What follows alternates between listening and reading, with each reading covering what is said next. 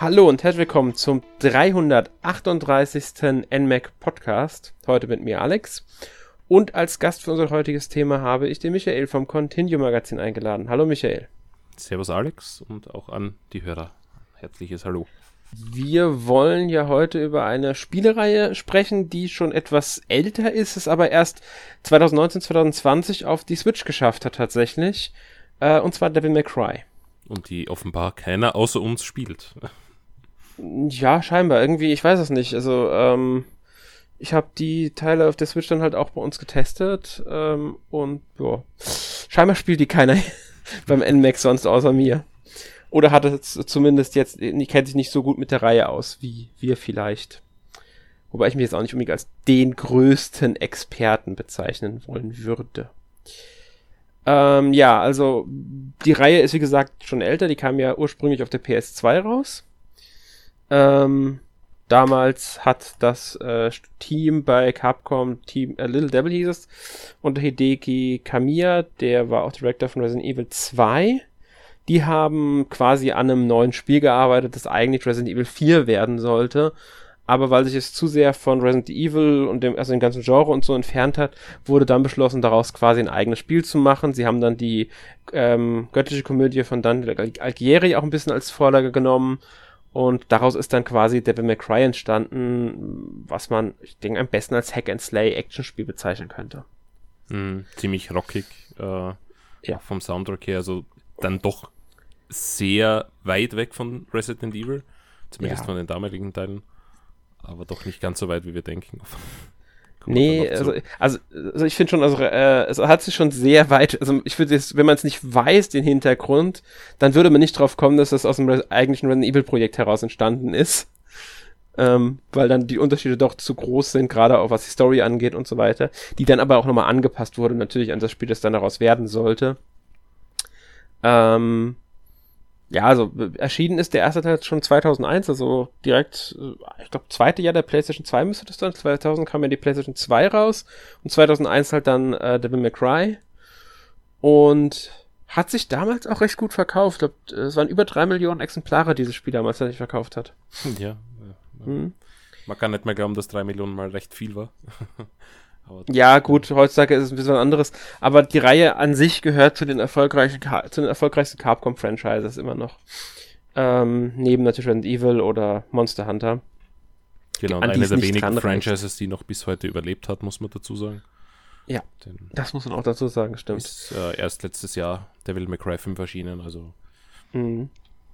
Also die Reihe läuft immer noch weiter. Bisher gibt es sechs Spiele aus der Reihe, äh, wobei halt nur fünf, fünf Teile, die wirklich zusammengehören und ein anderer, aber dazu kommen wir später dann ja auch noch.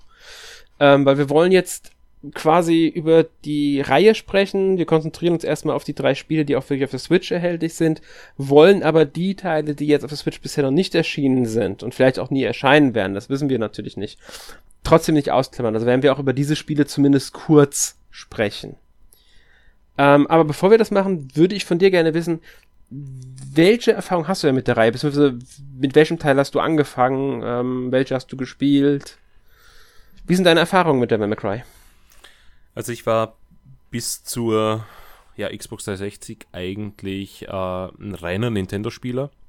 Und ich habe mir dann irgendwann dann doch eine, eine Xbox 360 gekauft, weil äh, altbekanntes Problem auf Nintendo-Konsolen ist dann halt nicht mehr das erschienen, was bei der Konkurrenz erschienen ist. Und es waren halt schon sehr attraktive Spiele. Und da war auch Devil May Cry 4 dabei, das äh, mir zumindest optisch sehr zugesagt hat damals. Und ähm, das war dann auch tatsächlich das erste Spiel, das ich gekauft habe. Also nicht das erste für die 360, aber das erste der Devil May Cry-Reihe. Und ich habe das eigentlich recht cool gefunden damals. Äh, kannte die davor erschienenen Teile überhaupt nicht. Und habe mich dann weiter zu Devil May Cry, also DMC, vorgearbeitet und bin erst dann zurück zur alten Trilogie. Und äh, ja, letztes Jahr dann Devil May Cry 5 gespielt. Aber bei mir hat es angefangen mit Devil May Cry 4. Und ja, prinzipiell bin ich dieser, dieser Reihe jetzt nicht äh, abgeneigt gewesen. Ich meine, Devil May Cry 4 ist ein bisschen ja, anders als die ersten drei, würde ich sagen. Also auf die originale Trilogie zurückzugehen, hat mich dann doch sehr an Resident Evil erinnert, aber vielleicht liegt es auch daran, dass es einfach die gleiche Engine gehabt hat und dieses gleiche, also vor allem der erste Teil, äh, diese Rätseldesign und diese ähm, was die Einzeiler, die du dann liest, wenn du irgendein Rätsel gelöst hast, deswegen habe ich eingangs auch gemeint, sie sind sich doch nicht äh, so weit entfernt, wie man auf den ersten Blick meinen möchte. Das stimmt, also in der Hinsicht sind sie dann doch sehr, äh, in manchen Punkten sehr ähnlich geblieben, gerade der erste Teil halt. Auch der dritte, muss man sagen, ist dann noch ein bisschen weiter entfernt, aber dazu genau. kommen wir gleich. Ja, und Onimusha, ich meine, ist ja auch das gleiche. Das genau. Ein, eine Engine und, und viele verschiedene Spiele bei Capcom damals. Na, aber ja, das war eigentlich so meine, meine Erfahrung. Ja. Mhm. Ja, also bei mir sieht es sogar ein bisschen ähnlich aus.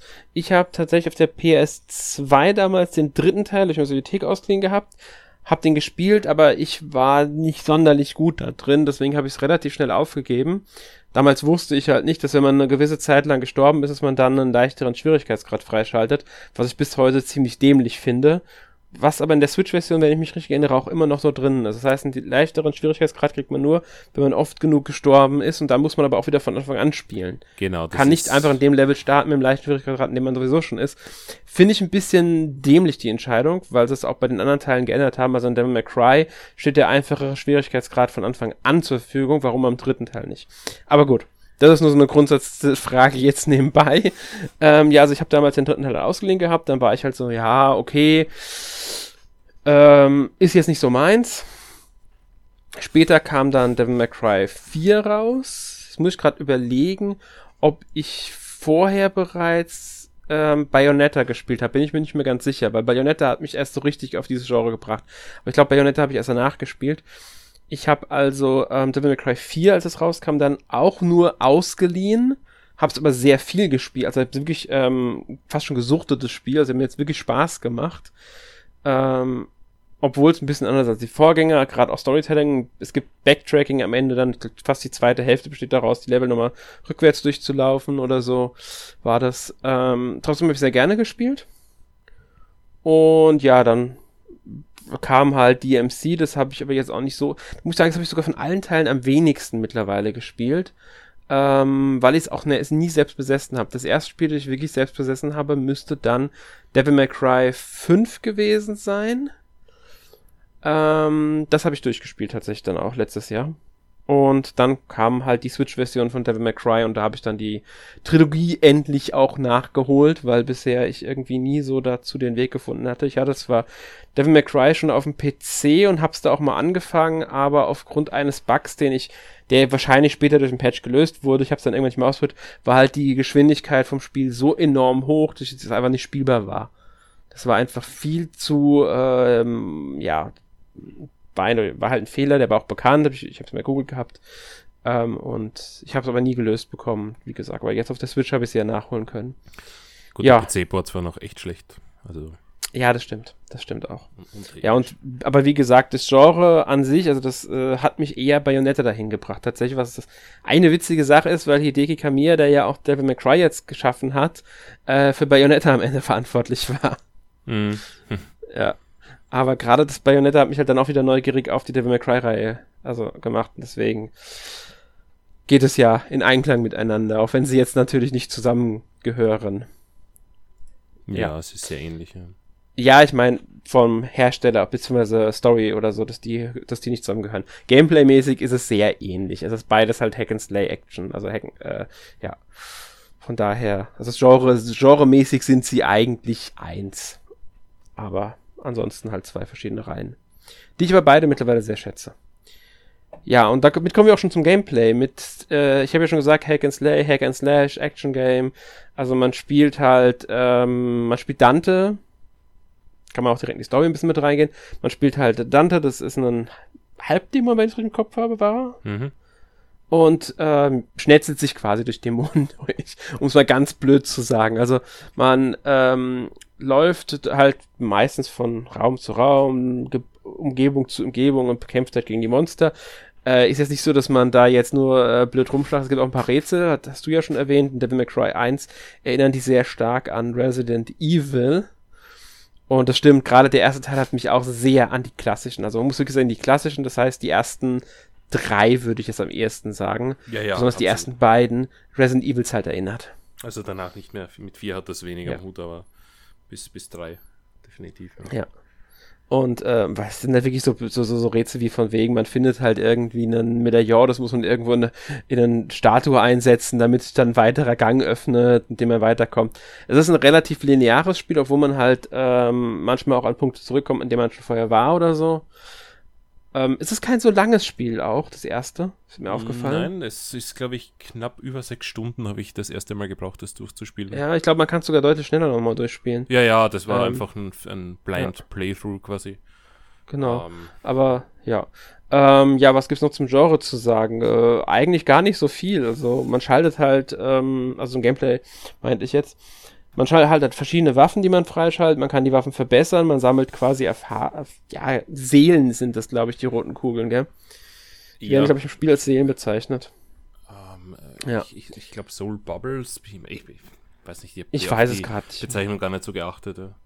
Ja, und mit denen kann man halt dann Verbesserungen kaufen und so weiter. Also das ist ähnlich jetzt für die, die Bayonetta kennen als Nintendo-Fans, äh, wie die, Ringe sind das- glaube ich. was?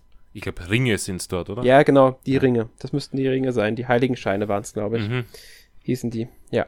Genau, dann gibt es noch mehrere Waffen, die man, äh, also zwei Waffenkategorien. Es gibt die, die Schusswaffen und die tatsächlich physischen Waffen, die man da immer durchwechseln kann. Ähm, ja, und äh, ich meine, Devil May Cry zeichnet, oder das Gameplay von Devil May Cry zeichnet sich ja eigentlich dadurch aus, dass man äh, Kombos zusammen äh, ketten kann, damit einfach ein cooles Action-Game, ein cooler Angriff ist. Ähm, aber das, das braucht halt ein bisschen Übung, weil man kann es natürlich auch so spielen, dass man immer nur eine Attacke die ganze Zeit verwendet und dann hat das wenig mit Action zu tun. Aber prinzipiell ist es möglich. Zumindest im ersten und im dritten Teil. Sage ich jetzt mal Ja. so. Ist, äh, man muss halt sagen, man kriegt immer eine Bewertung für die Kämpfe auch, ähm, Buchstabenwertung halten, desto besser, das, äh, ja, illogisch, man möchte halt eine möglichst gute haben, weil man auch am Levelabschluss eine möglichst gute Wertung haben will und so weiter. Ähm, ja, storymäßig muss man vielleicht sagen, ist es jetzt anfangs gar nicht so anspruchsvoll. Dante ist, wie gesagt, ein Halbdämon, äh, und er kriegt im ersten Teil dann einen Auftrag, ich glaube von Trish war's die bei ihm aufkreuzt, oder? Mhm, Oder, ist- oder ist- ich, ich müsste Trish sein, ja. Es ist sehr lange. ja, her, Lady kommt erst im zweiten, nee, im dritten Teil kommt Lady, glaube ich, erst vor, das erste Mal, genau. Ja, Ja, es ist Trish, es ist Trish, genau. Und ähm, von ihr kriegt er einen Auftrag und da, der führt einen, ich glaube, in eine Burg oder so ist es und da kämpft man dann halt, also da füllt man dann halt sein, seine Mission, die Story. Aber die Reihe selbst hat eine etwas größere Geschichte, die halt um Dante und seinen äh, Bruder Virgil geht und den ihren Konflikt miteinander. Außerdem halt das Dämonenblut von ihrem Vater, das sie in sich haben und die Wiedererweckung von, also der Vater ist übrigens Spada und die Wiedererweckung der Dämonen halt in der Welt und so weiter und so fort. Also das ist eine größere Story, die halt viel mythologische Themen auch nutzt. Äh, wie gesagt, die ähm, göttliche Komödie von Dante Alighieri wird genutzt. Dadurch ist halt auch viel, ähm, ja, es gibt ein paar, sag ich mal, so christliche Anleihen in dem Spiel auch. mhm. Und ähm, aber ich würde mal behaupten, dass die Story jetzt gar nicht so, also vor allem in den ersten Teilen nicht, nee. nicht Also ich würde sagen, die der Fokus ist. Ja. Ja, die Story wird eher, also man muss sagen, die Story wird etwas ausführlicher, kann man mal so ausdrücken, mit dem dritten Teil. Ja. Der erste Teil ist noch so, ja, wir haben halt eine Story, damit wir das Actionzeug haben, aber das ist jetzt wirklich eher so eine Alibi-Story. Der zweite Teil Ist Mist. ist Mist, insgesamt schon. ja. Der ist wirklich ziemlich schlecht, der zweite Teil leider. Ähm, und da ist auch entsprechend die Story, die ist auch ziemlich, naja, Ja, da passt einfach nichts zusammen im zweiten Teil. ja, genau. Und im Und dritten der ist sie dritte- wirklich, wirklich gut erzählt. Also Ja. da, da merkt man, dass es ein bisschen, ja, ich weiß nicht, es ist over the top, es ist total überzeichnet und ich meine auch die Charakter, äh, der Charakterfokus oder die Charakterentwicklung von Dante wird dort sehr gut gezeigt und die ganzen Cutscenes, die drinnen sind, haben ein bisschen, ja, weiß nicht, Matrix-Style teilweise schon. Ähm, ja, ist, also wir kommen dann eh zum zweiten Teil. noch. Nach dem zweiten Teil wieder Balsam für, für die Seele, für die Devil May Cry Seele quasi. Ja. Ähm, der, ist, der ist schon richtig gut dann. Ja. Ja, der dritte Teil ist, ähm, also zumindest von der Trilogie, die jetzt auf der Switch auch erhältlich ist, der eindeutig beste Teil, muss man einfach so sagen. Er ist vom Kampfsystem her am besten, er ist von der Story her am besten, vom Leveldesign, also man merkt einfach, dass sie hier die Erfahrung nutzen konnten, die sie schon sammeln konnten. Also das, das merkt man einfach. Und auch da tritt auch das erste Mal Virgil auf, der Zwillingsbruder, der kam in ersten beiden Teilen, wenn ich mich richtig erinnere, gar nicht vor. Hm, nö. Will es jetzt nicht beschwören, aber ich meine nicht. Und ähm, man, man merkt halt, dass sagen, äh, Devil ja. May Cry 3 ist ja ein Prequel eigentlich. Genau. Das heißt, es spielt zehn Jahre vor dem eigentlichen ersten Teil. Genau. Also man, äh, die, es ist nicht ganz chronologisch die Reihe, die Reihe, aber ähm, der dritte Teil wird halt rausgeklammert und nochmal vor den ersten gesetzt, um einfach so da, da waren sie ein bisschen freier dann halt auch in der Umsetzung und so weiter und so fort. Was auch eine gute Idee war, wie ich finde, weil man merkt es dem Spiel schon an, wie es davon profitiert auch, dass sie jetzt nicht irgendwie auf die Ereignisse zum ersten oder zweiten Teil eingehen müssen, ähm, die jetzt sowieso schon ziemlich äh, unwichtig waren. Und sie haben es dann auch weiter, tatsächlich weitererzählt, äh, mit dem vierten Teil haben sie die Geschichte tatsächlich so fortgesetzt, mit einem neuen Hauptcharakter allerdings, Nero.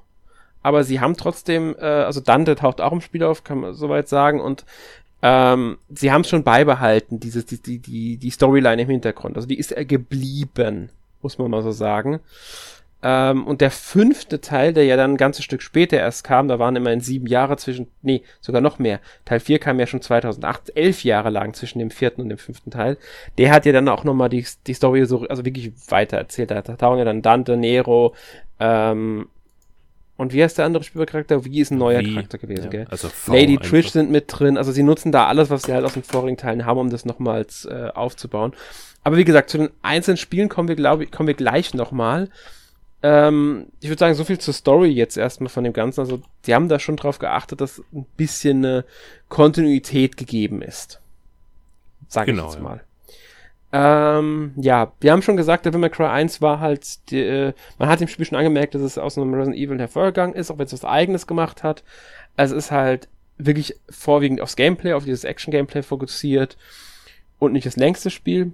Beim zweiten, dann haben wir auch schon gesagt, hm, ja, nicht so prall. Also wenn man jetzt den ersten hernimmt, den ersten kann man wirklich ja. mit einem Resident Evil vergleichen, das ein ja. bisschen actiongeladener ist. Und so spielt sich's auch. Also auch kurze Spielzeit haben wir schon erwähnt. Äh, hat halt sehr viel Rätselfokus. Und das haben sie dann im zweiten komplett rausgenommen. Also im zweiten ja. gibt es eigentlich kein Rätsel und es gibt auch nur äh, eine ziemlich beschnittene äh, Kampftechnik eigentlich. Also du hast nicht die Möglichkeiten, die das Spiel eigentlich haben sollte, damit sich wirklich flüssig und gut spielt. Und genau, ich, ich fand auch den zweiten total irgendwie weiß nicht, der passt eigentlich gar nicht in diese Devil May Cry Reihe rein, weil im zweiten auch sehr viel Maschinelles äh, auf einen trifft. Also du hast dann Panzer und, und Hubschrauber als Endgegner und irgendwie fand ich das total bescheuert. Und ja, es war irgendwie seltsam, gell? Ja, es, es, es ist irgendwie so out of place. Also ich, ich werde mit dem zweiten, ich habe ihn letztes oder vorletztes Jahr auf der Xbox One nochmal gespielt. Ähm, also in dieser HD Collection, die die es ja auch schon auf der PlayStation 3 äh, damals gegeben hat und auf der Xbox 360, äh, wäre ich einfach nicht warm. Auch, auch nach mehrmaligem Spielen nicht. Ja, ich verstehe es. Also, und ähm, was halt neu gemacht hat der Teil, es gab einen zweiten Spieler Charakter mit äh, Lucia, heißt sie, glaube ich. Hat jetzt nicht Lucia, groß viel was geändert, Lucia, wenn man ja, immer ja.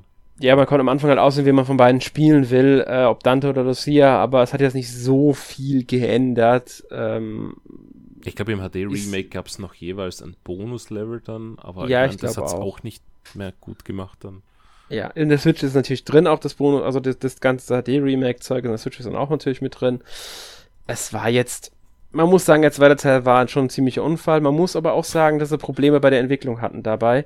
Ähm, das Spiel sollte, also man merkt es ja auch daran, dass der erste Teil ist, ähm, ist 2001 erschienen und 2003 ist der zweite erschienen. Das könnte man natürlich sagen, okay, sind ja zwei Jahre dazwischen. Wenn man da auf die Daten guckt, Devil May Cry 1 ist am, im August 2001 erschienen und Devil May Cry 2 im Januar 2003. Da merkt man schon, da ist deutlich weniger Zeit dazwischen.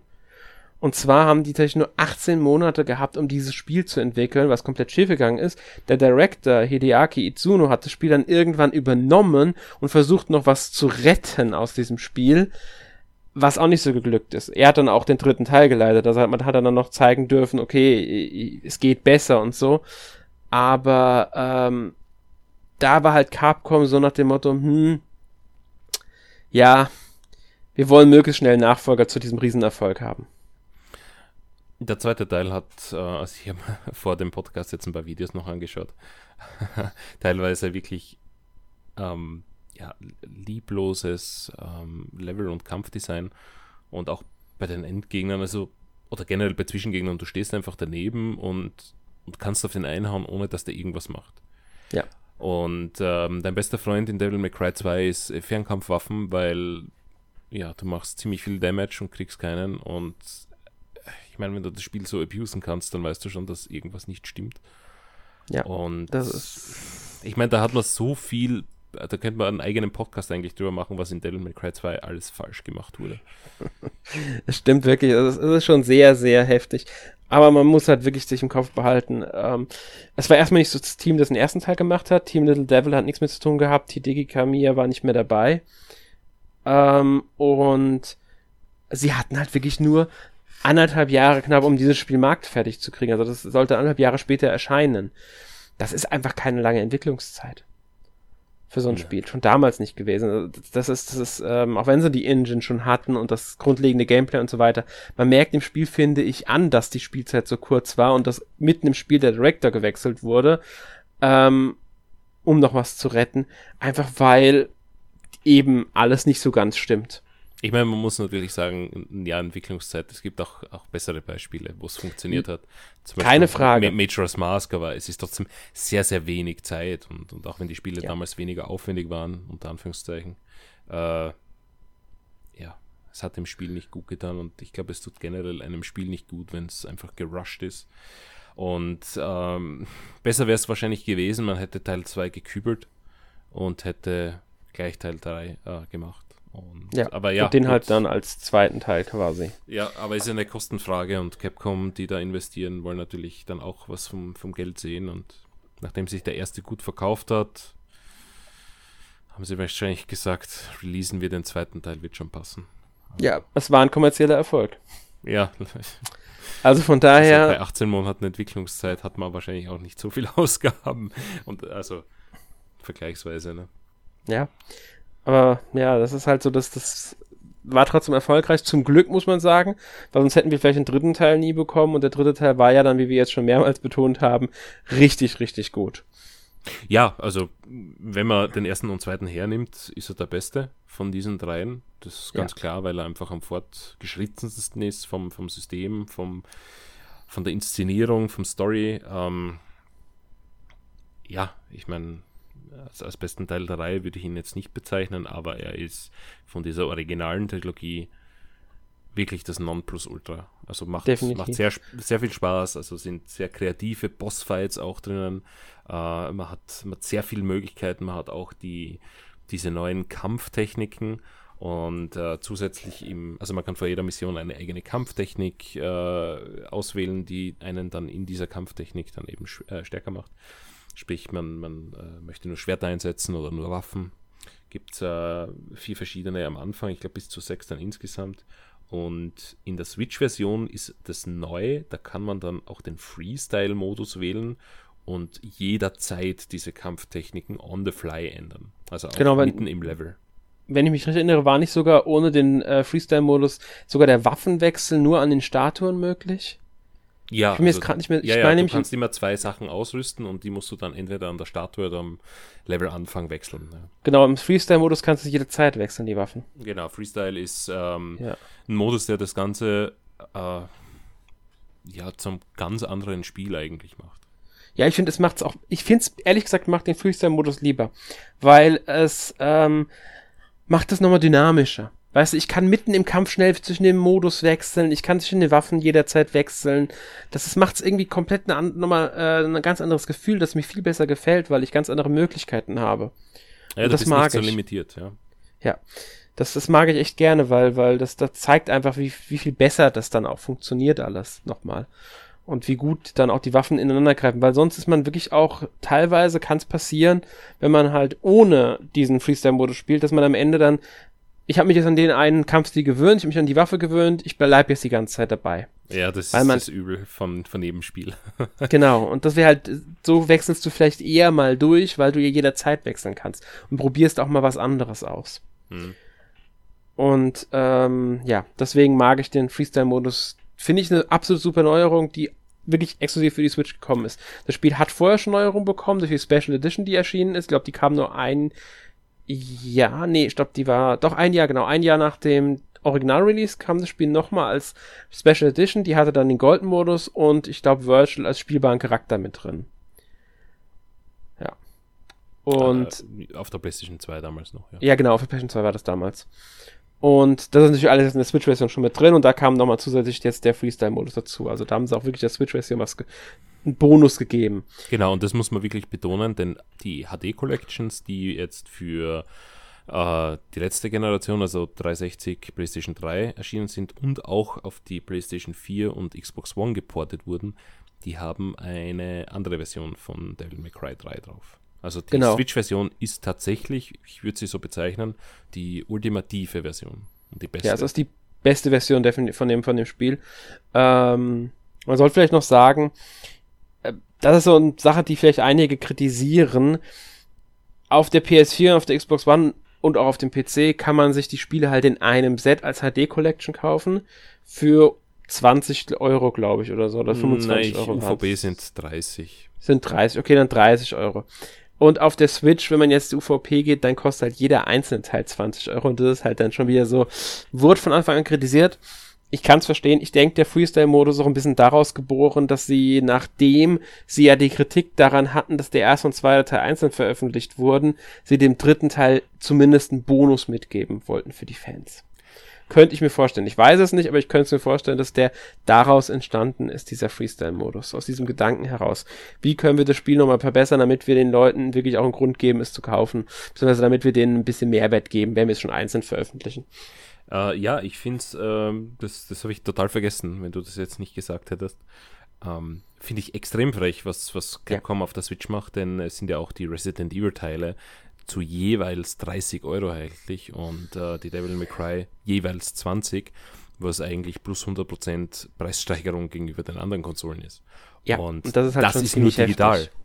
Das muss man noch dazu sagen. Das ist nur digital, denn die Spiele gibt es ja. Ja. nicht auf Cartridge. Außer in Japan gibt es den ersten auf Modul mit zwei Download-Codes, aber du hast ein, eine digitale Preiserhöhung von 100% und das ist schon, Mhm. ähm, ja, nicht in Ordnung. Das, äh, Nein, das ist überhaupt nicht in Ordnung. Also Aber es gibt- ziemlich. Es gibt Gott sei Dank immer wieder Sales, ähm, Mhm. wo die Devil May Cry Spiele zumindest, ich glaube, für, für 12 Euro zu haben sind jeweils. Und dann ist man insgesamt auf 36 Euro und das finde ich dann okay. Da kann man dann zuschlagen. Und äh, auch die, die Resident Evil Teile kommen dann auf, auf 20 pro statt 30 runter. Ähm, aber ja, äh, für, für UVB äh, digital ist es, äh, würde ich euch raten, auf den nächsten Sale zu warten. Dann Ja, und wenn ihr auf den Sale wartet, noch ein kleiner Tipp dazu. Ignoriert den zweiten Teil einfach. Nee, braucht ihr nicht. Genau, denn dann seid ihr nachher auf 24 Euro für zwei gute Spiele und Ja, das zahlt sich dann aus. Na, also äh, Genau. Teil 2, jeder, der ihn mag, ich, ich ähm, bewundere euch, denn äh, ich, ich sage immer so, also Devil May Cry 2 ist ein Spiel, das nicht mal seine Mutter lieben kann. äh, das, das ist wirklich schlecht, schlecht. Also Ja. lasst ihn. Finger weg. ich glaube, das Einzige, was gut am Spiel war, war der Soundtrack, wenn ich die richtige Erinnerung habe. Ja, Soundtrack ist bei allen Spielen von Devil May Cry eigentlich äh, recht, recht fetzig und gut. Ähm, mir persönlich äh, gefällt er eigentlich am besten beim nächsten Spiel. Bei Devil May Cry Cry 4. 4 meinst du?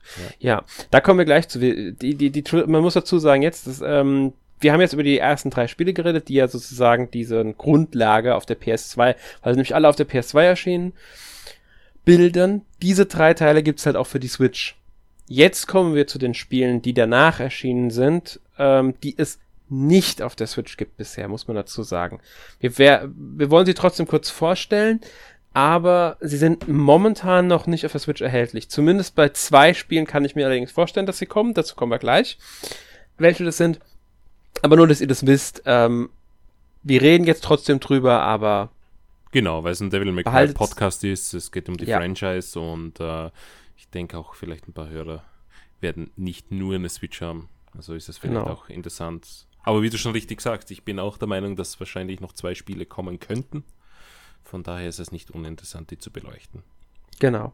Ja, und dann sind wir auch schon bei dem Spiel, den du meinst, der hat einen besten Soundtrack. Ich will mich echt gar nicht festlegen, was den besten Soundtrack hat, weil ich den mag den einfach bei allen Spielen. Aber dann kommen wir mal zu Devil May Cry 4 das ja mit Nero einen neuen Hauptcharakter vorgestellt hat, der Dante schon recht ähnlich sieht, muss man sagen. Ja. also da sind sie jetzt nicht so stark vom Design abgewichen. Ähm, man könnte fast als jüngere Version von Dante ähm, bezeichnen. Was zumindest im Nachhinein auch eine gewisse Grundlage hat, aber da wollen wir nichts spoilern. Ähm, und ja, ähm, man, man, sagt vielleicht so viel, Dante kann man auch, äh, ja, Dante kann man auch spielen. Ja, also, genau. Also ist, man spielt nicht nur Nero, also nicht enttäuscht sein, wenn ihr einfach ein riesiger Dante-Fan seid. Da dürft ihr genau, also das ist, das ist, ähm, man spielt in dem Teil, glaube ich, Dante und Nero. Das sind, glaube ich, die einzigen beiden spielbaren Charaktere. Hm. Ähm, aber ja, ist ja auch ausreichend. Braucht man ja auch nicht unbedingt in jedem Teil mehrere ähm, Teile. Man muss sagen, äh, auch hier war wieder Hideaki Itsuno als Director tätig. Genauso wie im dritten Teil und schon auch im zweiten Teil. Im zweiten Teil hat er ja mitten in der Entwicklung übernommen. Und ähm, zumindest einer der Autoren des dritten Teils, da waren zwei, glaube ich, im dritten Teil, und einer von den beiden Autoren hat auch beim äh, vierten Teil dann geschrieben. Also, es müsste äh, Bingo Morihashi sein, wenn ich mich richtig erinnere. Und ich weiß, ich kann japanischen Namen nicht aussprechen. Also kann sein, dass ich den Nachnamen jetzt komplett falsch ausgesprochen habe. Ja. Ja, aber äh, Devil May Cry 4 jetzt auf Next Gen schon. Das heißt ähm, PlayStation 3, Xbox 360. Genau. Äh, ich glaube PC auch und es gab sogar, mhm. warte mal, ich habe den, den Tab hier eh offen. Ähm, ja, genau. PC kam es auch im gleichen Jahr, nur ein bisschen später, ein paar Monate. Und dann gab es das sogar für Android und iOS. Äh, da habe ich dann auch gespielt mal, aber da war es halt, ja. das war halt ja. wie, ein, wie ein PlayStation 1 Spiel heute nochmal spielen. Aber es hat funktioniert. Und äh, kam dann auch nochmal für das Android Shield TV äh, 2016 raus. Mhm und eben äh, um den gleichen Zeitraum auch für die Next Gen, also für die Current Gen Konsolen, äh, PlayStation 4 und Xbox One als Special Edition HD Remaster, also mehr HD als eh schon HD.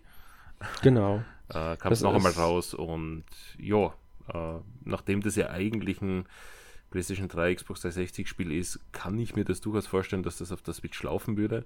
Und äh, soweit ich das mitbekommen habe, die neuesten Gerüchte sagen ja, dass es eh ein paar größere Capcom-Titel geben wird auf der Switch demnächst. Kann durchaus sein, dass einer davon ein neuer Devil May Cry Teil ist. Ähm, es wäre eigentlich, also sofern sich die ersten drei Teile nicht komplett absolut mega schlecht verkauft haben, wäre es eigentlich ziemlich dämlich, das nicht zu veröffentlichen. Ja, also würde ich, ich auch sagen. Man hat vor allem mit dem drei, äh, Teil 3 jetzt ein, ein äh, ja, ich würde nicht sagen System Seller, aber hat, man hat eine Version, die gibt es halt nur auf der Switch und ähm, die ist halt schon attraktiv. Und vor allem man hat die anderen Teile auch drauf. Äh, ja, warum nicht Teil 4 veröffentlichen? Die ganzen genau. Resident Evil Games sind auch erschienen. Capcom ist ein Porting-Haus, äh, das wissen wir eh alle. Und äh, ja, macht Sinn. Also bei Devil May Cry 4 würde ich sogar zuschlagen. Das, ähm, das hat mir gefallen. Also ich habe es jetzt seit damals nicht mehr gespielt, seit der 360. Ich habe es aber gut in Erinnerung. Äh, ich kann natürlich komplett falsch liegen, aber ähm, ich sag, das, das gute Gefühl kommt wahrscheinlich nicht von ungefähr. Und ja, ich meine, wir, wir haben andere Spiele gesehen, die, die drauf laufen von dieser Ära. Also, why not?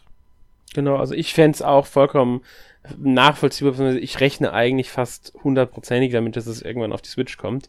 Sofern, wie gesagt, sofern jetzt nicht die ersten drei Teile, man kennt natürlich die Verkaufszahlen nicht, von Devil May Cry auf Switch total schlecht verkauft haben. Ähm, ich denke mal, so hoch müssen die Verkaufszahlen dann nicht gewesen sein, damit sie als Erfolg gelten, weil es waren halt nur Ports. Und gerade die ersten beiden Teile waren ja jetzt wirklich etwas sehr simple Ports. Ähm, wie man beim ersten Teil gesehen hat, zum Beispiel an der Auflösung der Videos oder am Menü. Das Menü war ja auch noch 4 zu 3 und äh, da hat man fast das Gefühl, dass das Original von der PS2 übernommen wurde. Beim zweiten Teil ebenfalls. Äh, der dritte Teil hat es dann ein bisschen besser gemacht in manchen Punkten. Wobei man ähm, sagen muss, dass diese Ports auch auf der PlayStation 3, 360 und, und auf den Current-Gen-Konsolen nicht anders waren. Weiß ich, weiß ich. Ja, das also muss man dazu sagen. Das, aber das, ich meine nur. Also, ich, ich weiß, es klingt jetzt negativ auf die Switch-Version, aber das ist bei allen so. Also. Ja, nee, das war nicht so gemeint. Äh, das sind die Ports in allgemein so, genau. Und ähm, deswegen meine ich halt nur, ich denke mal, der Aufwand war jetzt nicht so groß, deswegen dürfte der Erfolg eher da sein, als jetzt bei einem Spiel, in das wesentlich mehr Entwicklungszeit gesteckt werden müsste für die Portierung. Was ja auch schon es gibt, beziehungsweise gab. Und ähm, ja, deswegen, ich rechne eigentlich fest mit Devil May Cry 4. Ähm, storymäßig, wie gesagt, geht's halt um Nero, der ähm, ist ein junger Dämonenjäger und äh, kämpft im Namen ich glaube, der Orden hieß Order of the Sword, also Orden des Schwerts irgendwie war das, glaube ich. Und ähm, wenn ich mich richtig erinnere, wird seine Freundin, Verlobte entführt oder getötet. Ich bin mir nicht mehr ganz sicher. Und deswegen geht er dann irgendwie auf den Rachefeldzug oder will sie retten und so. Damit fängt es quasi an und das, das, das spielt man halt dann seine Reise durch halt verschiedene Level und im Kampf gegen diverse Gegner, die teilweise recht groß auch ausfallen. Ja, sind, äh, ich kann mich an den Feuerstier da noch erinnern. Mhm. Der, der kommt eh schon ziemlich früh. Ja. Aber hat, hat Abwechslung, generell, also die Devil May Cry Spiele bis auf Teil 2 äh, haben, haben schon sehr abwechslungsreiches Gegnerdesign und äh, mhm. auch Leveldesign. Auch Leveldesign, ja. Aber ja. vor allem die Gegner sind dann ab Teil 3 eigentlich recht ähm, kreativ zu besiegen auch. Also das hat mir sehr gut gefallen. Und ich meine, ja. das haben sie dann beibehalten. Genau, und also sie sind, sind sehr schön gestaltet, immer die Gegner und äh, auch, ja, einfach das ganze Spiel hat einfach so einen gewissen Style, also die, die Reihe an sich. Das geht jetzt nicht nur auf das Design, sondern auch, ähm, wie das Spiel erzählt wird oft, ist einfach so übertrieben cool. ja, es, es ähm, knüpft eigentlich an Devil May Cry 3 richtig an. Ja. Und deswegen alle Leute, die Devil May Cry 3 ähm, sagen, ja, cooles Spiel, taugt ihnen, die werden sicher Freude haben mit Teil 4. Ja. Ähm, ja, wie gesagt, Soundtrack war immer gut. Ich finde, er hat im Teil 4 seinen Höhepunkt gehabt. Ähm, vor allem das Battle-Theme ist ein, ein Song, den habe ich die letzten, was sind das jetzt, zwölf Jahre ganz oben in meiner iTunes-Playlist ähm, mit Playcount gehabt. Das, das, das kannst du immer hören. Vor allem, wenn du einfach dieser, also es ist ein Metal-Sound, äh, ich glaube so Industrial Metal fällt es in die Kategorie, aber da möchte ich mich jetzt nicht zu weit aus dem Fenster lehnen. Aber es hat halt einen fetzigen Sound, einen heftigen Sound und wenn man auf das steht, dann ja, hat man noch mehr Freude damit, als, als, als es ohnehin schon zum Spiel passt, sag ich mal. Kann ich eigentlich nur zustimmen. Ähm, muss sagen, halt, wie, wie ich halt gesagt habe schon, äh, das ist bei allen Spielen halt, äh, ist die Musik immer schön passend und treibend und so, gerade in Kämpfen. Aber der vierte Teil ist da schon, ich, wie gesagt, ich will mich festlegen, aber der hat, macht da schon viel, viel richtig. Ähm, aber kommen wir zum nächsten Spiel, bei dem ich auch glaube, dass auf die Switch kommen könnte. da muss man nicht, dazu sagen. Was? Ich hoffe nicht, aber da muss man sagen, es sticht ein bisschen heraus, weil es hat mit den anderen Teilen überhaupt nichts zu tun. Wobei man sagen muss, dass so es erst eigentlich ab Devil May Cry 5 nichts mehr damit zu tun hat. Also die, die Ereignisse in DMC haben ja mittlerweile null Relevanz mehr. Genau. Ähm, man muss dazu sagen, um es mal kurz auszuführen, es kam fünf Jahre nach Devil May Cry 4 und ein Jahr nach der ähm, HD Collection es war quasi, also sie haben das Spiel an, ähm, wie heißt es, wirklich schon nochmal Ninja Theory rausgegeben, die, die Lizenz quasi, die Marke. Und die haben eine Art, ja, Prequel Soft Reboot, würde ich es nennen, gemacht. Ja.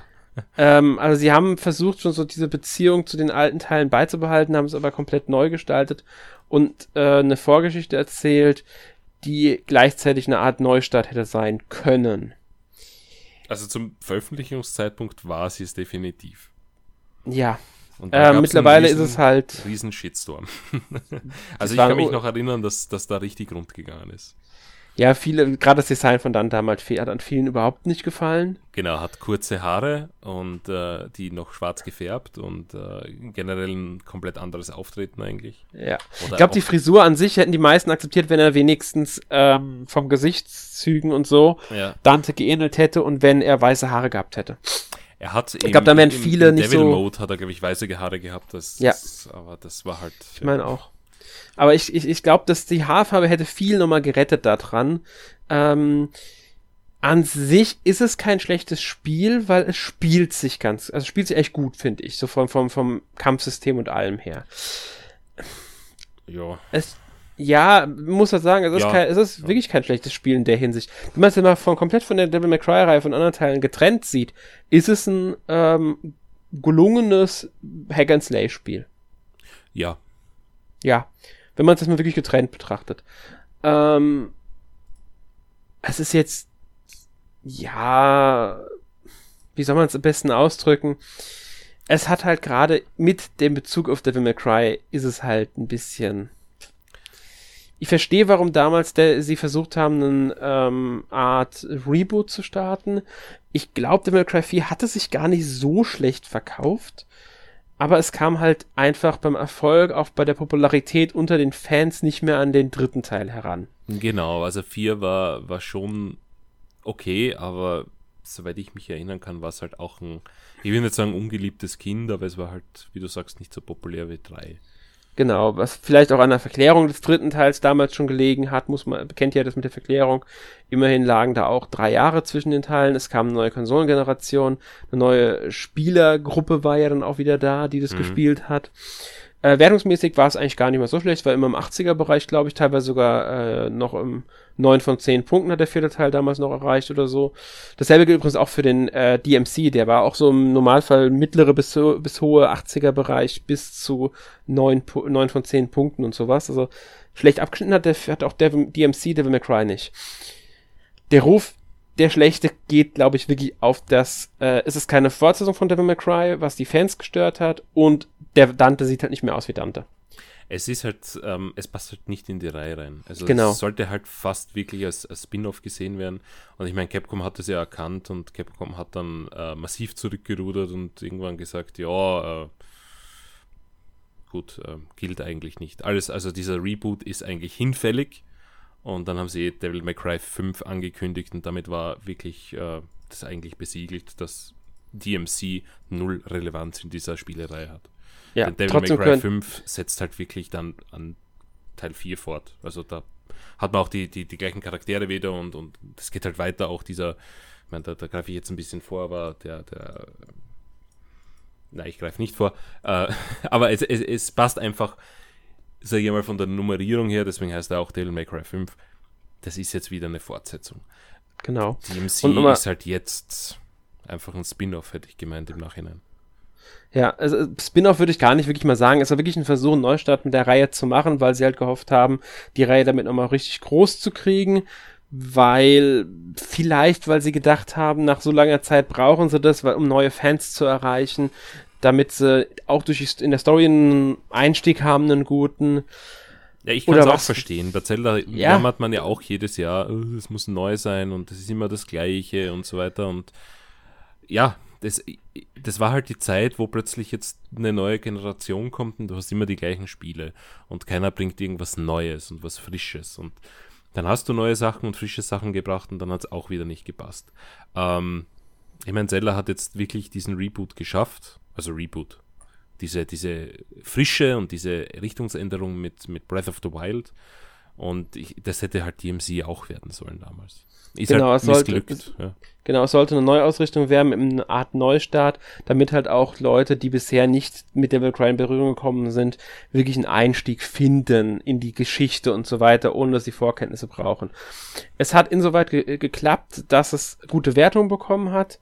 Ich glaube, es war jetzt kein kompletter Flop ähm, von Verkaufszahlen her, äh, wenn ich es richtig im Kopf habe aber es hat halt einfach diesen Ruf der Reihe beschädigt und der ist ja auch immer wichtig.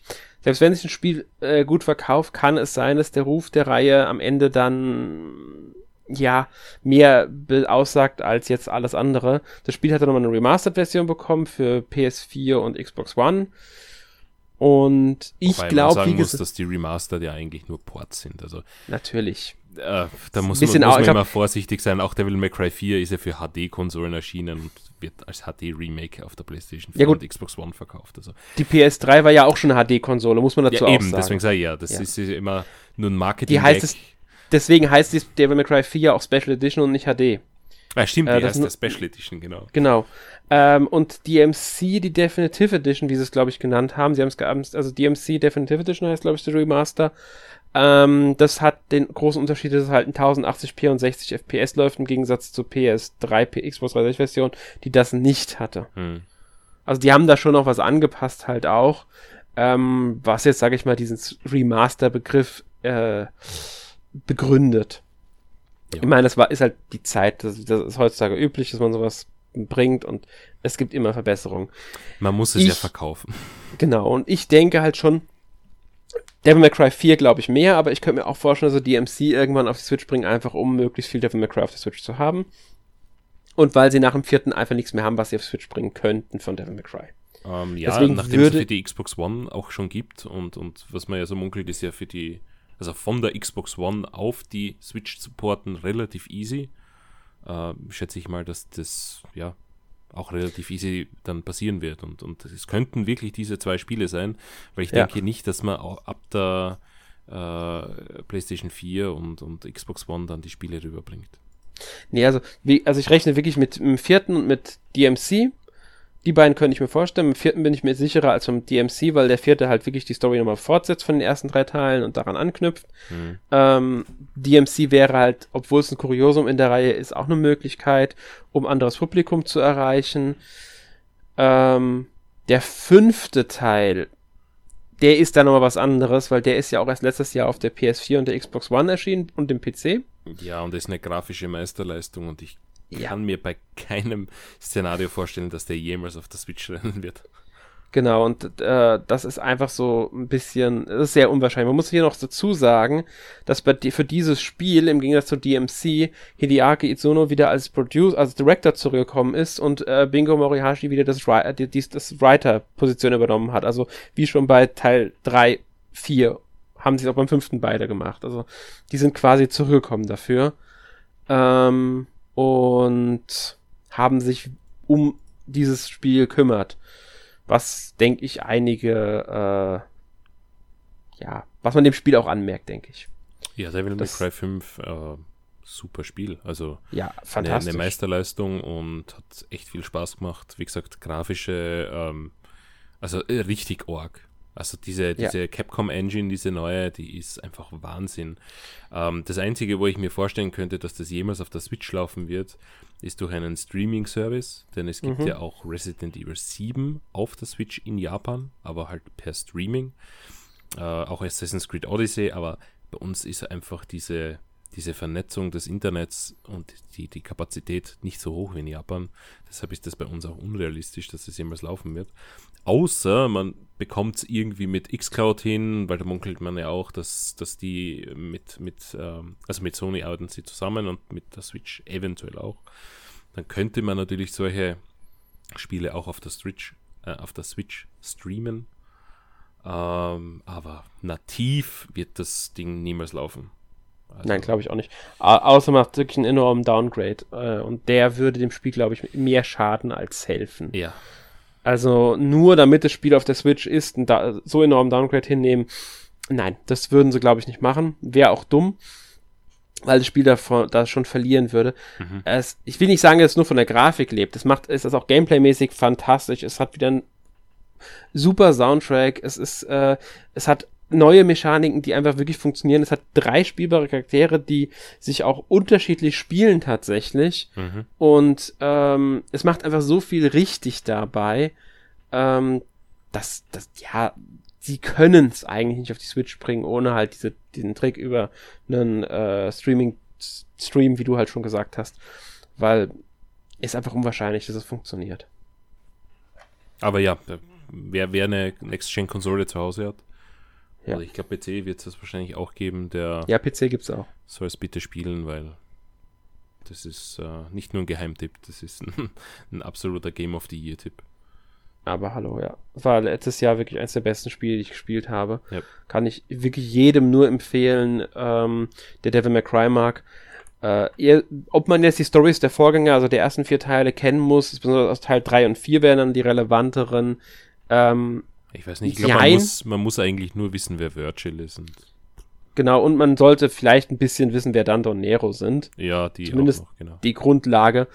Kann man sich anlesen, wenn man die anderen Teile gespielt hat, bringt es natürlich trotzdem was, weil man die Charaktere schon mal kennt, man hat, sie, man hat schon ein bisschen was mit ihnen zu tun gehabt und so. Ist natürlich immer von Vorteil, ist es aber nicht zwingend notwendig, dass man sie jetzt kennt. Man kann das Spiel auch als kompletter Neuansteiger spielen, sollte dann vielleicht halt sich die, ich glaube, im Spiel gibt es Enzyklopädie-Texte, wenn ich mich richtig erinnere. Mhm. Ja. Mal durchlesen oder halt, was weiß ich, mal googelt halt mal schnell, wer ist Dante, wer ist Nero, wer ist Virgil und fertig.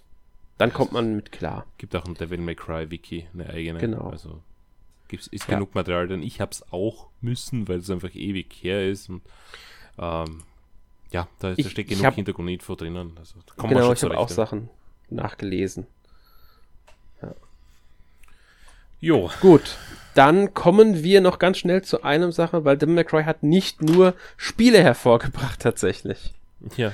Es ist auch ein bisschen ausgebrochen. Ähm, in der Chronologie tatsächlich eingeordnet ist die Anime-Serie. Devil May Cry The Animated Series, glaubt, die müsste von Madhouse sein. Vom Studio. Ähm, und die Serie, die ist jetzt, glaube ich, nicht mehr die neueste. Sie ist die vom Madhouse, ja. Sie, also sie müsste schon 2007, glaube ich, erschienen sein. Ist auf Deutsch bei Universum Anime, beziehungsweise mittlerweile heißen sie Leonine Anime erschienen, wenn ich mich richtig erinnere. Hat zwölf ähm, ich habe sie jetzt. Hä? Was? Zwölf Episoden. Genau, zwölf Episoden. Ich habe sie ehrlich gesagt, nee, normal. Das ist komplett normal. Äh, die meisten ja, ja, Anime-Serien. Nein, ich mein, also zwölf Episoden, also damit ist Ende, also eine Staffel. Genau, eine Staffel, genau. Also eine Season lief sie, äh, eine Staffel war es halt. Ich muss ehrlich sagen, ich habe nur die erste Episode gesehen bisher. Ich kenne sie also nicht, deswegen kann ich jetzt nichts über die Qualität sagen. Ähm, und ja, die, die, das wird zumindest teilweise in diese Chronologie mit eingeordnet. Ist wohl zwischen Devil May Cry und Devil May Cry 2 angesiedelt, die Story. Ist aber nicht alles, was es gibt. Es gibt auch ähm, im Manga- und Light Novel-Bereich Sachen, die allerdings, glaube ich, zumindest, also auf Deutsch sind sie definitiv nicht erschienen. Das kann ich sagen. Die Light Novels sind nur in Japan erschienen. Ich glaube, ein paar der Manga dürften in Amerika erschienen sein. Ähm, zum Beispiel gab es einen Manga, der die Vorgeschichte zum dritten Teil nochmal, also der irgendwie den dritten Teil einleitet, das noch davor spielt. Es gibt dann, äh, meine ich, Light Novels müssten Adaptionen des vierten und dritten Teils sein, wenn ich mich jetzt nicht komplett täusche. Ähm, also haben die quasi die, die Geschichte nochmal erzählt. Und ich glaube, zum vierten und oder fünften Teil gab es dann auch noch mal Manga-mäßig was. Ähm, außerdem hat, glaube ich, DMC irgendwie was Comic-Manga-mäßiges online, aber glaube ich nur Webcomic-mäßig gehabt. Da bin ich mir nicht mehr 100% sicher. Will ich jetzt nicht beschwören, dass es bei dem war. So viel dazu. Ähm, ansonsten, weil das war noch nicht alles tatsächlich mit den Ausflügen in andere Genres, ähm, war auch mal ein Film in Planung, der bis heute allerdings nie entstanden ist, muss man dazu sagen. Ähm, der Film sollte, wenn ich mich richtig erinnere, allerdings auf DMC und nicht auf ähm, Devil May Cry basieren und irgendwie die Origin Story von Dante erzählen. Zumindest war das damals mal eine Aussage, als der angekündigt wurde. Vor ey, etlichen Jahren schon. Hm. Ist vielleicht ähm, viel besser, dass er nicht erschienen ist. Erinnert ja, ich denke. Das Metroid-Movie ich bin allgemein so, also es war, glaube ich, auch das Studio hinter Resident Evil und ich bin da sowieso so ein bisschen skeptisch, muss ich sagen. Ähm, es sollte noch eine weitere Animator-Serie irgendwie kommen. Zumindest hat Adi Shankar da mal was zu geäußert, dass er da Interesse hätte oder so. Weiß nicht, ob er es die Rechte hat oder so nicht hat. Ähm, das ist der, der irgendwie Castlevania, glaube ich, für Netflix umgesetzt hatte, müsste das sein. Und der hatte da wohl mal was. Und wie es in Japan häufiger vorkommt, gibt es halt auch äh, Bühnenumsetzung, nenne ich es jetzt mal. von, also Musical müsste es eins geben. Sie ist, glaube ich, Devil May Cry is a Lifehacker oder so ähnlich. Okay. Gab es auch. Ähm, wurde auch auf DVD veröffentlicht. Also sowas gibt es in Japan häufiger, muss man sagen. Es hat zu, ich glaube, äh, Ace Attorney hat es, glaube ich, und, und ich weiß gar nicht, was alles. Es gibt so viele davon. Es ist schon ein eigenes Ding für sich. Also in Japan ist ja so mit Cross-Promotion ganz groß bei sowas. Nur um da mal ein bisschen auszuholen, das gibt's auch, aber wie gesagt, außer der Anime-Serie davon nichts auf äh, Deutsch in Europa veröffentlicht und ich glaube sonst auch nur von den Manga ein oder zwei in Amerika. Ich glaube, es gab nur zur Kooperation mit Wildstorm, also DC, zu dem, zu Devil May Cry, aber ich weiß gar nicht, was die da umgesetzt haben, genau, Comic. Ich glaube, irgendeine Comic-Serie, die aber auch nie außerhalb von Amerika erschienen ist, wenn ich mich nicht richtig erinnere. Ja. Gut. So viel zu dem kleinen Ausflug in die anderen Bereiche. Ähm, kommen wir zu unserem kleinen Fazit, äh, Abschlussmeinung zu den Devil May Cry Spielen. Ich glaube, es hat sich ja schon rauskristallisiert, welche Teile wir bevorzugen. Ich möchte das gerne zweiteilen. Einmal insgesamt, welchen Teil wir am besten finden und welchen Teil von der Switch wir am besten finden. Hm. Michael. Ja, overall würde ich wahrscheinlich sagen, dass es äh, Devil May Cry 5 ist. Ähm, Wobei der vierte natürlich auch nicht schlecht ist. Aber ich würde doch fünf eigentlich als den besten ansehen und von der Switch natürlich Devil May Cry 3. Ähm, der, ist, der ist einfach exzellent und da gibt es kaum etwas, was ich wirklich kritisieren möchte. Auch wenn du schon richtig gesagt hast, dieser Schwierigkeitsgrad erst nach dem Sterben, der hat auch mich diesmal wieder richtig an, an, angezipft. Äh, aber gut, wie sagt man so schön, geht gut. Ja, ähm, also ich kann mich dir anschließen. Also ich finde auch am ähm, Switch-Teilen, also die Spiele, die auf Switch erhältlich sind, ist es definitiv Devil May Cry 3. Und bei den restlichen Teilen würde ich mich sogar auf Devil May Cry 5 äh, definitiv festschreiben. Einfach weil, nicht nur weil es der neueste ist, sondern einfach weil es auch ein unglaublich gutes Gesamtpaket ist und dieses Spiel so viel richtig macht. Es ist so ein fantastisches Spiel. Es spielt sich so gut, es sieht so gut aus, es hat einen super Soundtrack. Sogar die Geschichte fand ich äh, gelungen. Ich finde, die Charaktere sind auch ein Wahnsinn. Also ja. wie sie geschrieben sind und, und wie ulkig sie sind und wie sie sich auch trotzdem unterscheiden und, mhm. und auch die Möglichkeiten, wie du mit ihnen spielst, die wirklich unterschiedlich sind. Also wie ist einer der interessantesten Charaktere von, von der Spielweise und ähm, ja, da passt einfach auch das Gesamtpaket. Genau. Ja. Also sind wir uns recht einig. Ja. ähm, damit schließen wir das Thema Devil May Cry für heute ab. Beziehungsweise, ja, wir haben jetzt über das Franchise gesprochen. Ähm, ich hoffe, wir konnten euch einen guten Einblick in die Reihe geben. Ähm, dürfen mal gespannt sein, vielleicht erscheinen ja wirklich Devil May Cry 4 und oder DMC dann noch für die Switch. Zu den anderen drei Spielen, also Devil May Cry 1, 2 und 3, findet ihr die Tests bereits auf n-mac.org. Wenn ihr euch dafür interessiert, könnt ihr euch dort gerne die Tests durchlesen. Ähm, ja, und damit kommen wir zu unserer obligatorischen Kategorie letzte Woche gespielt. Was hast du denn letzte Woche gespielt, Michael? Ja, natürlich Devil May Cry 3 auf der Switch, wie es sich gehört. Und dann habe ich mir zwei PC-Games angeschaut. Äh, das eine ist Main Assembly. Das ist ein Early Access Game. Äh, ja, da habe ich einen Review-Code einfach bekommen. Wobei ich einen Review-Code für ein Early Access Game immer ein bisschen komisch finde. Deswegen nenne ich es Impressions einfach. Ähm, ja, da kann man irgendwie so. Hast du Banjo Kazooie Schraube locker gespielt? Ja, ein bisschen. Nicht durchgespielt, mein aber Beileid, ich schon ähm, man kann sich ungefähr so vorstellen, das ohne Banjo. Also du hast gewisse Aufgaben und Mhm. kannst halt dein eigenes Card zusammenbauen und tatsächlich bis zur Steuerung programmieren, was welche Taste macht. Also es ist recht interessant und recht lustig. Äh, Im Early Access, ja, passt jetzt, aber für ein Gesamtpaket ist mir es noch zu wenig, dass es als Spiel tatsächlich verkauft wird. Aber so zum, zum Rumdüfteln und ein bisschen Cards zusammenbauen und Flieger zusammenbauen ist es äh, ja recht unterhaltsam für zwischendurch. Aber muss noch ein bisschen mehr kommen. Und dann habe ich mir noch The West of Dead angeschaut. Äh, das ist mh, ja, wie sagt man, Roguelike, äh, extrem stilistisch. Man spielt so einen äh, Cowboy, der sich durch dunkle Minengänge irgendwie kämpft und äh, man hat verschiedene, also Deckung ist das eine, Gegner schießen auf einen, versuchen natürlich zu, zu töten. Und ähm, dann kann man noch mit, mit Lichtelementen spielen, also Lampen anknipsen, die stunnen und äh, selber zurückschießen und versuchen halt erstens mal alle Gegner im Raum zu, zu killen und dann in den nächsten zu gehen. Also man kann es quasi vergleichen mit Binding of Isaac, mit halt äh, Western-Theme und, und in 3D halt. Äh, hat mir sehr gut gefallen. Ähm, Spiele ich immer mal zwischendurch. Und ja, das war es eigentlich. Zu mehr hat meine Zeit diese Woche nicht gereicht. Ja, ich habe auch vorwiegend so, also eher ein bisschen, sage ich mal, gespielt. Ich habe jetzt auch nicht so viel gespielt. Hab Xenoblade noch weiter gespielt. Ähm, weiter ein fantastisches Spiel. Habe ich ja schon die letzten Wochen häufiger darüber geredet, beziehungsweise in unserem äh, Xenoblade Chronicles Definitive Edition Podcast. Das war die Nummer 335. Findet ihr auch auf der Webseite, beziehungsweise auf YouTube und äh, ja, Spotify und so weiter und so fort. iTunes müsste auch sein. Also findet ihr überall. Ähm, und da habe ich ausführlich drüber geredet. Dann habe ich Animal Crossing mal wieder gespielt, ein bisschen.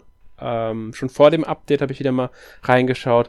Es ist jetzt nicht das Spiel, das ich täglich anmache, da bin ich mittlerweile weit von weg, aber nachdem ich es jetzt über einen Monat überhaupt nicht gespielt hatte, habe ich es schon wieder so ein bisschen zumindest mal so ein halbes Stündchen reinschauen, um ein bisschen Zeit zu für, ja, trödeln will ich nicht sagen, aber äh, wenn ich mal ein paar eine halbe Stunde Zeit habe und nichts anderes äh, zu tun habe, dann schaue ich auch mal vielleicht da rein. Macht immer noch so weit dann Spaß, auch wenn die große Motivation weg ist.